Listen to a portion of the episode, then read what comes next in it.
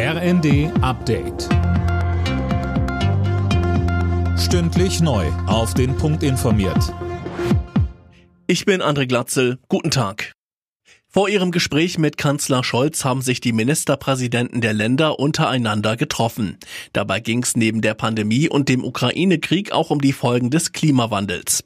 NRW-Ministerpräsident Wüst sagte, dass man auch in Zukunft mit extremen Wetterereignissen wie die Flutkatastrophe im letzten Sommer rechnen muss. Deshalb haben wir im Kreis der Ministerpräsidentinnen und Ministerpräsidenten einstimmig beschlossen, das Ziel einer Pflichtversicherung für Elementarschäden zu verfolgen und die Bundesregierung zu bitten, eine Einführung zu prüfen und auf jeden Fall noch in diesem Jahr das Ergebnis dieser Prüfung zu berichten.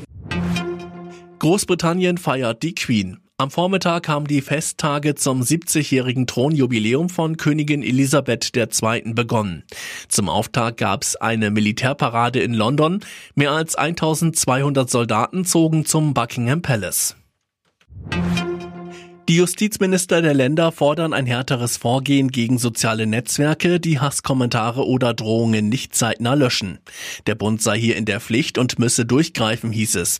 Mehr von Eileen Schallhorn. Bislang müssen die Betreiber von Social-Media-Plattformen in solchen Fällen höchstens Bußgelder zahlen. Das reicht aber nicht, sagt Bayerns Justizminister Eisenreich, denn solche Geldstrafen würden die Internetkonzerne aus der Portokasse zahlen.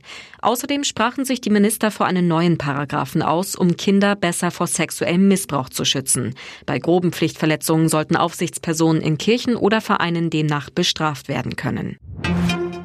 Immer mehr Menschen suchen bei der Schuldnerberatung Hilfe. Hauptgrund, sie können Miete und Energiekosten nicht mehr bezahlen.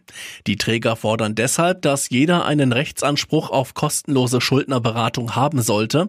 Derzeit gelte das nur für Bezieher von Sozialleistungen. Alle Nachrichten auf rnd.de